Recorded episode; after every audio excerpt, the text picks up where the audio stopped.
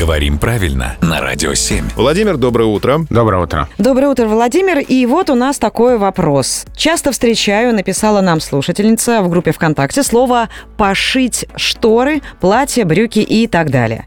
Пошить – это я собираюсь сесть за швейную машинку и пошить. А брюки, платья, шторы – сшить. Я не сомневаюсь, я правильно говорю. Сшить платье. Безусловно, сшить платье — это правильно.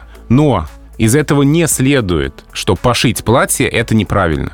Знаете, вот школа нас приучает к такому взгляду на русский язык, что если вариант А правильный, то варианта Б уже быть не может. А на самом деле в живом русском языке далеко не всегда так. Вот пошить — это вариант тоже существующий, ну, в значении изготовить шитьем. И он в словарях дается как разговорный. Это означает, что для непринужденной живой речи это нормально. Это не ошибка. Уже в каких-то более строгих формах там мы уже выбираем глагол «шить».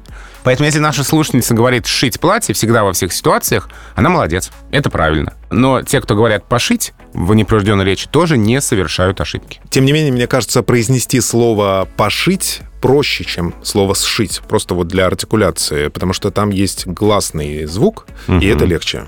Это очень верное наблюдение, потому что в языке ничего не бывает просто так. Если слово «пошить» в этом значении распространено, это не потому, что где-то бегают какие-то непонятные безграмотные двоечники, которые никак не могут запомнить, что правильно «сшить», а потому что действительно «пошить» произнести проще.